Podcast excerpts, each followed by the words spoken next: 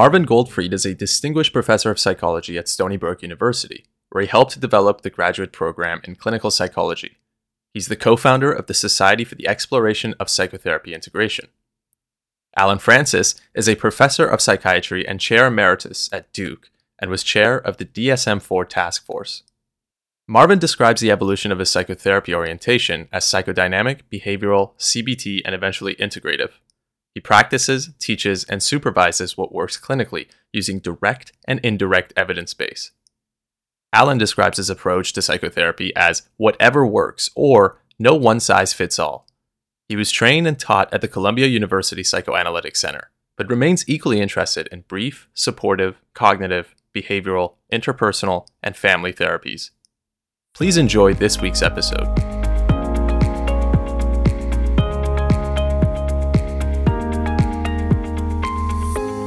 Good morning. This is Marvin Goldfried uh, with my esteemed colleague.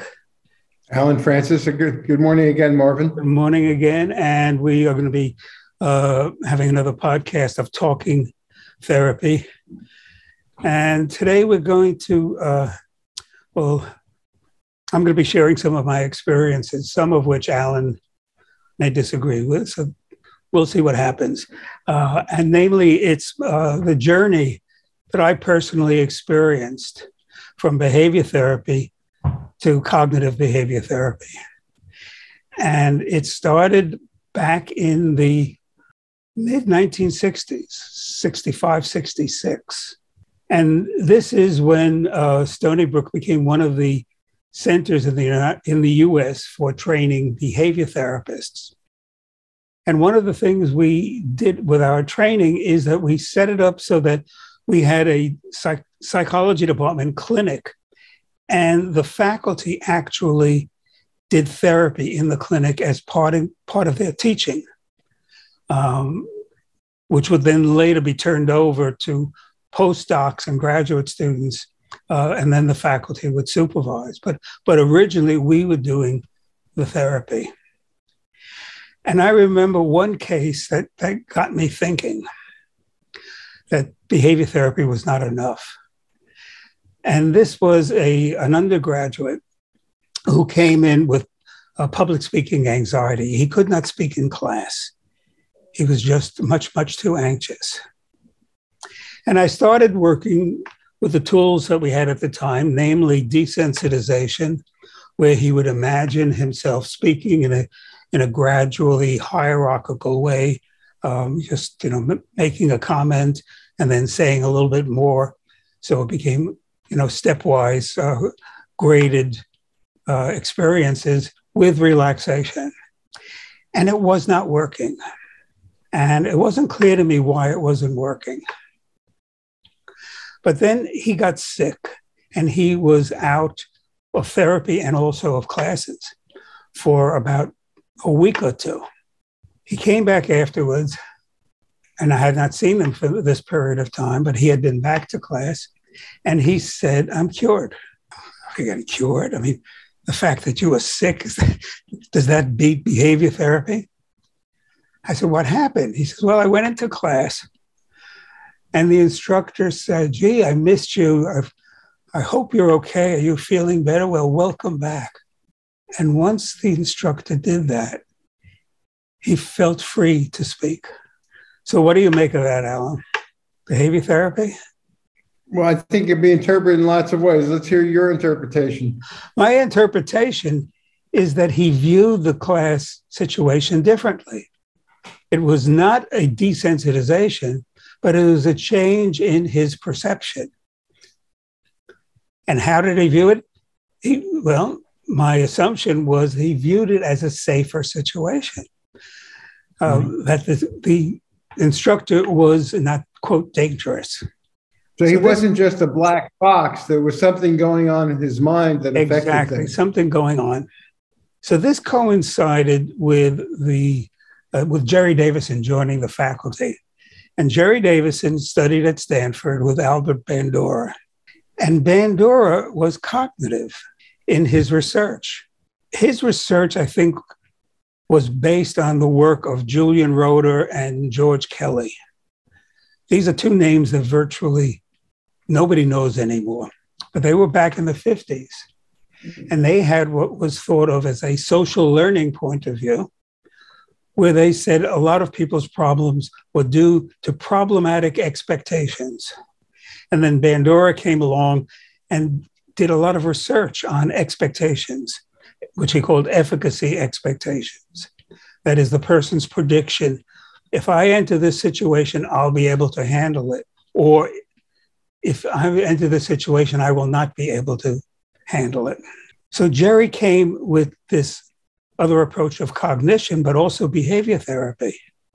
And that started a dialogue among us in the clinical faculty. And this was in the 60s. We had never heard of Beck before. They were just beginning at that point to publish.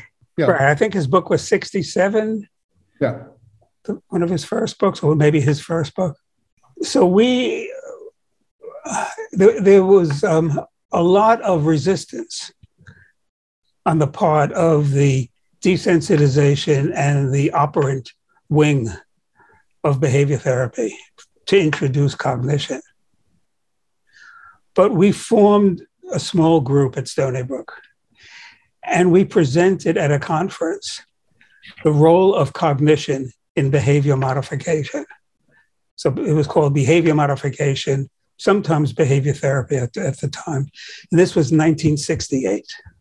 I suspect Tim Beck got wind of this. This was at a um, uh, an American Psychological Association meeting. He got wind of it, and he contacted us, and we started to have a correspondence uh, in the late 60s, 69.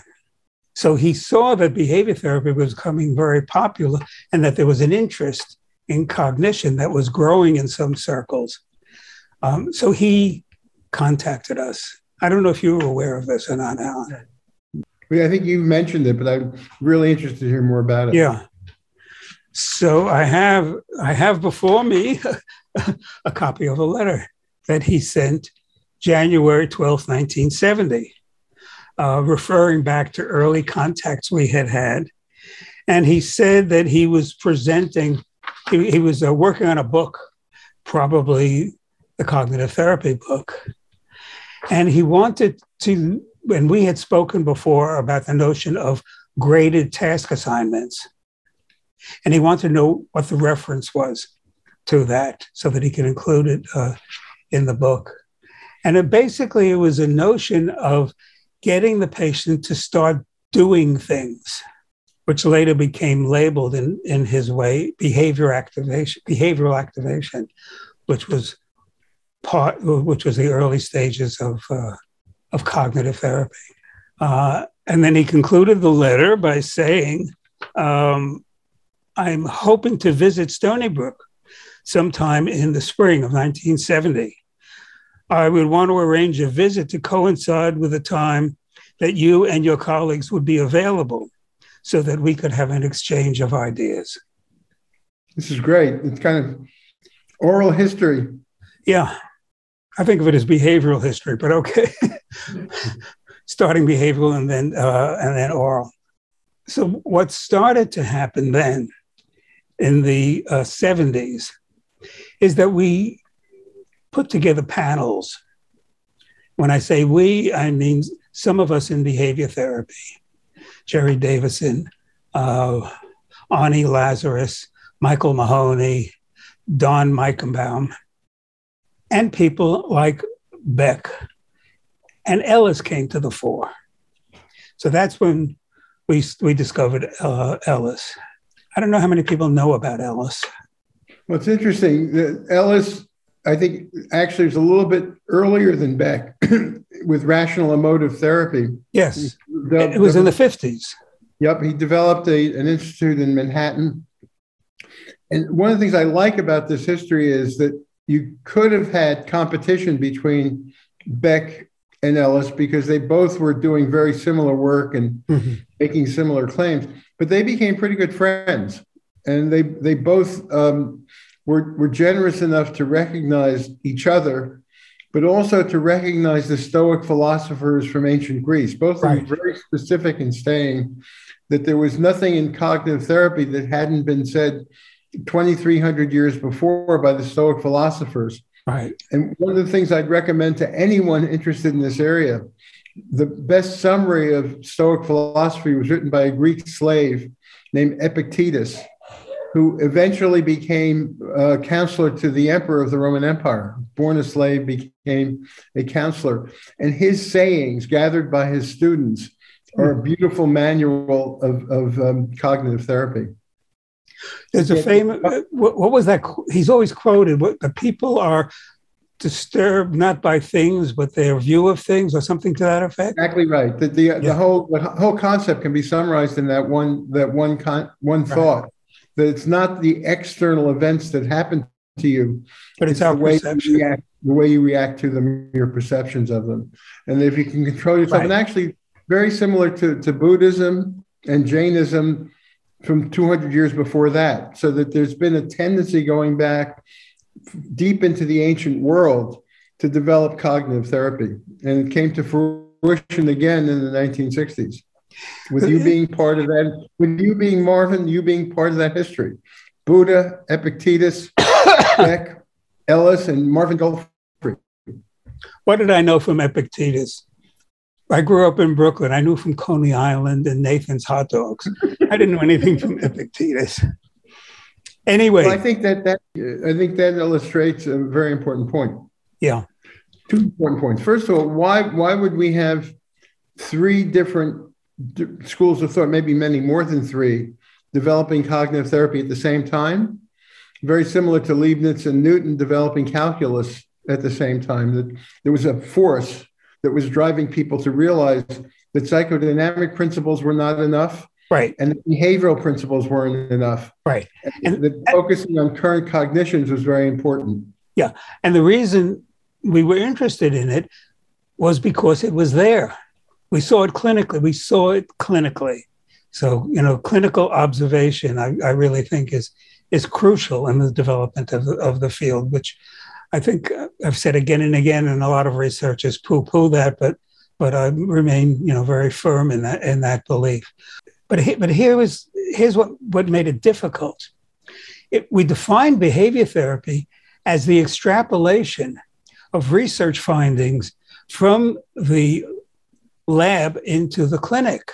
So, what were the research findings about cognition in the 60s? Not very much. So, we had to wing it. And we had to wing it on the basis of, well, what other people has observed, like, like Beck, like Ellis. So, the introduction of cognition into behavior therapy came from a clinical need that practitioners had rather than an extrapolation. And that rubbed some people the wrong way, particularly the people who were um, avowedly into classical and operant conditioning. And as many people know, the advancement of science and other fields is not a pure intellectual process. And as we started doing this, we got a lot of flack from the, the learning people because they said, here's what we know about learning. We don't know anything about, or very little about cognitive learning. So, what are you doing? You, it's just too much speculation. And one person, Michael Mahoney, who had um, his undergraduate background was very, very Skinnerian. And then he went to Stanford to study with Bandura, and he participated and was very close to Beck, worked with Beck in, in advocating the introduction of cognition into behavior therapy. He was pressured, if not threatened, by some people who had taught him about operant conditioning as being a turncoat. And so this is the soft underbelly of, of science, which I'm I'm sure you have seen in, in, your experiences, and particularly with DSM, the role of participants' emotion in the decision-making process. Well, and again, it, it, the hubris of the original behavior therapist was quite remarkable. The the idea that all of human experience could be reduced to stimulus and response, and that but manipulating one, you could change the other in any straightforward way without considering the fact that human beings are much more complicated than the animal experiments that they derive their knowledge from. Furthermore, even the animal experiments required you had to have a hungry dog to have Pavlovian responses. That it was never as pure. The experiments were always reductionistic, always isolating certain variables and overemphasizing their meaningfulness. And I think the one place that you and I do have a fundamental disagreement, we, we agree on almost everything, but you highly value the research element of psychotherapy as informing the practice of psychotherapy. Yes. And I don't. Well, I'll tell you why. Because clinical observation is faulty, but research yeah, is faulty, and that's and that's been documented. Right. Research They're is biased.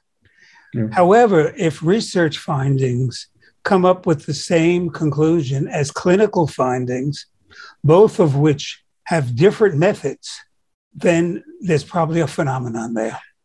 So I see the convergence of the two. And sometimes the research is wrong, and sometimes the clinical observation is wrong. But when they coincide, I think there's a powerful phenomenon. Do you disagree I'm with that? I'm certainly not against psychotherapy research, and I'm involved with it a lot. But I, I, I think that the contributions it can make to practice have to be understood as limited. And when research contradicts extensive clinical experience, I worry about the methodology of the research. When I do too. When clinical I, experience is based on just one person's idiosyncratic way of doing things, I distrust that as well. I think we have to have a common sense approach to both. Right. And what I'm saying is that since both are faulty, when they agree is when we find something of substance that we can really count on hopefully and that's my that's my rule of thumb because and when i work with patients i say that um, explicitly i say you know both research and clinical observation have indicated x y and z have indicated that if we use this procedure there's a high likelihood you're going to get rid of your panic attacks uh, and I see that happen clinically, and I see that in the research literature. So I feel confident uh, in saying that. And I think that's what we should strive for the, the agreement between practice and research. Going back to what you were saying before, how cognitive therapy had to fight against the opposition of the strict behaviorists. Yes. It also had to fight against the um, opposition of the strict and, and sterile psychoanalysts. Yes. That, the, that Beck had been trained as an analyst, saw himself as an analyst, he actually saw what he was doing as being within the umbrella of psychoanalysis. And it could have been a tremendous moment in the history of psychodynamic psychotherapy if Beck had been embraced and if cognitive therapy could have been seen as one form of psychodynamic treatment. Yeah. But he was actually rejected for inclusion in the analytic movement.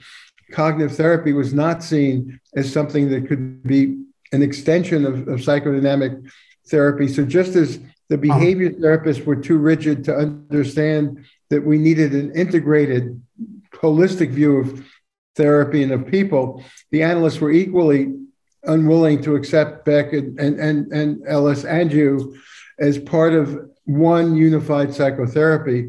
And I think the tragedy of psychotherapy is that we then went from having three schools, we now have 50, each type of therapy picking out a very narrow component and acting as if it's independent of all the others.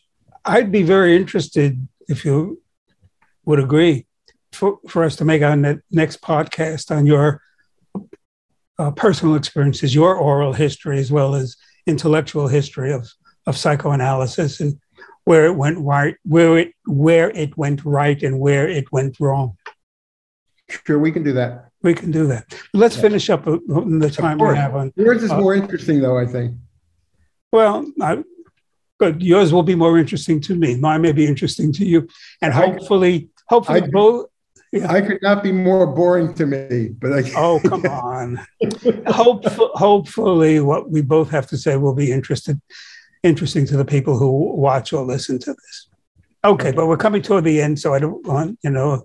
I promised lots of people that that we're going to keep these podcasts so that they are treadmill friendly. Um, or, or there's somebody 30 minutes. 30 25 to 30 minutes yeah.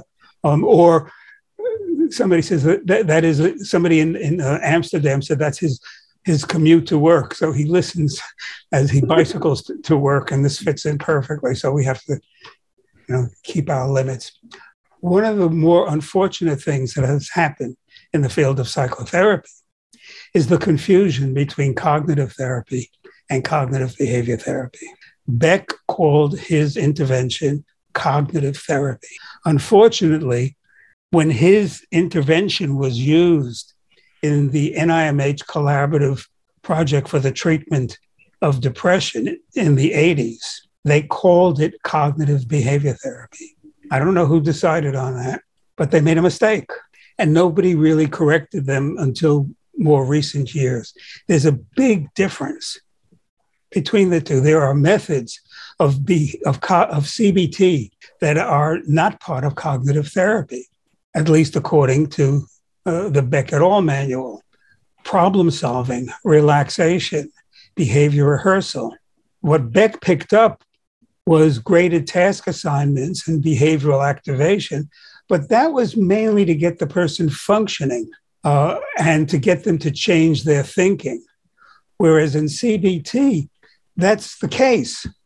But it's also the case that sometimes the behavioral rehearsal is needed to teach a person how to be more competent in their functioning. So, for f- depressed people who have problems in functioning, getting them to change their thinking is not enough. They've got to change their behavior so it's more effective. And CBT has that option. I can't imagine seeing a patient with the thought in my mind as I go into the room, I'm going to do behavior therapy with this patient, or I'm going to do cognitive therapy with this patient, or I'm going to do psychodynamic therapy with this patient, or I'm going to do systems therapy.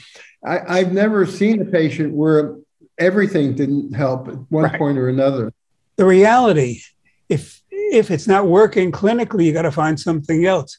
And I think there has been an evolution so that at least Judy Beck calls the intervention now cognitive behavior therapy and brings in behavioral stuff. And but originally, more, it was even, not. Yeah, and even more in the last 10 years of, of uh, Tim's work before he died last year, yeah. and in Judy's work now, they very much are including the techniques of recovery, which focus on goal setting for the future, on finding meaning in life, on uh, spiritual values that I think that the the psychotherapy should be seen in the broadest possible way. And those therapists and therapies that allow themselves to be integrated with others are the ones that have the most meaning, whereas those therapies that develop walls surrounding themselves and provide a very narrow window and very narrow skill set for therapists, I think do a disservice to patients and do a disservice to the therapists because they become hammers exactly. They become yes. hammers looking for nails. Right. Exactly. It's it, the intervention be determined by what is required to help the patient rather than the dictates of the therapeutic school. And good therapists recognize that. You know, in my more in my more smart alecky moods, what I often say is Skinner was right when it comes to therapy. And he was right in the sense that when the therapists do something that works, even though it's not part of their treatment orientation, and the patient changes, the patients reinforce the therapist right. to use these other methods. well, that, that Marvin, I'd really love you next discuss when we met in the early 80s, you were already a prominent integrationist, one of the few at the time. Yeah. How did you go from what you've just discussed to seeing your life's work as being integrating the various techniques rather than okay. having to be atomistic? For the future, but next week you're going to be talking about. No, bring that up a little bit now. Give us a preview now. We have about eight minutes left. Give us a little preview of how you became an integrationist. Skinner was right. I tried stuff from other approaches and it worked. Sometimes patients like to hear why they are having the problems now. So, spending some time on the historical origins, even though I may have been practicing CBT, seemed to make it easier for them to understand what the change process was like and for them to cooperate. So it was really through clinical practice. But the whole integration movement, I'll, you know, we'll, we'll talk about that. I have mixed feelings about where that came from. Uh, it started off as a wonderful young child, and we nurtured it and, and had it grow. But in its now later years, um, it seems to have been gone, going into a variety of different directions. Uh, not all of which I'm totally happy with, but I'll, we'll, we'll come back to that. But let me just cl- close off uh, my comments.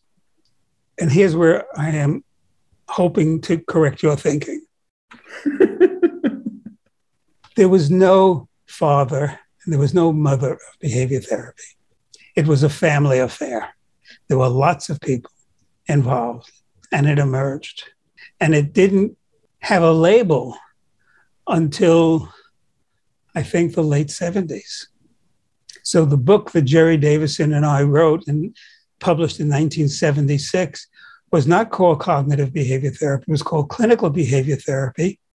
And yet we spoke about cognition a lot, but we didn't have the word, the label for it. So it kind of came up, and I don't know where it came from, but it was in, in probably in the late uh, in the late 70s. I mean, this letter from Beck was in the early 70s, and his work with us in the collaboration was in the mid 70s. So I think it it it evolved.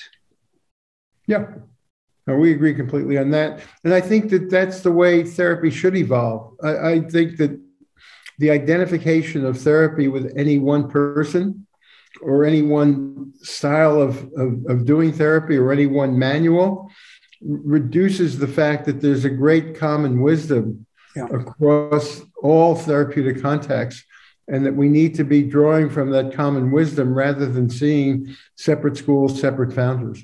Sounds good. I'll just do a little quote before we end. We should be more interested in what is right, not who is right. And we have to somehow change that way of thinking.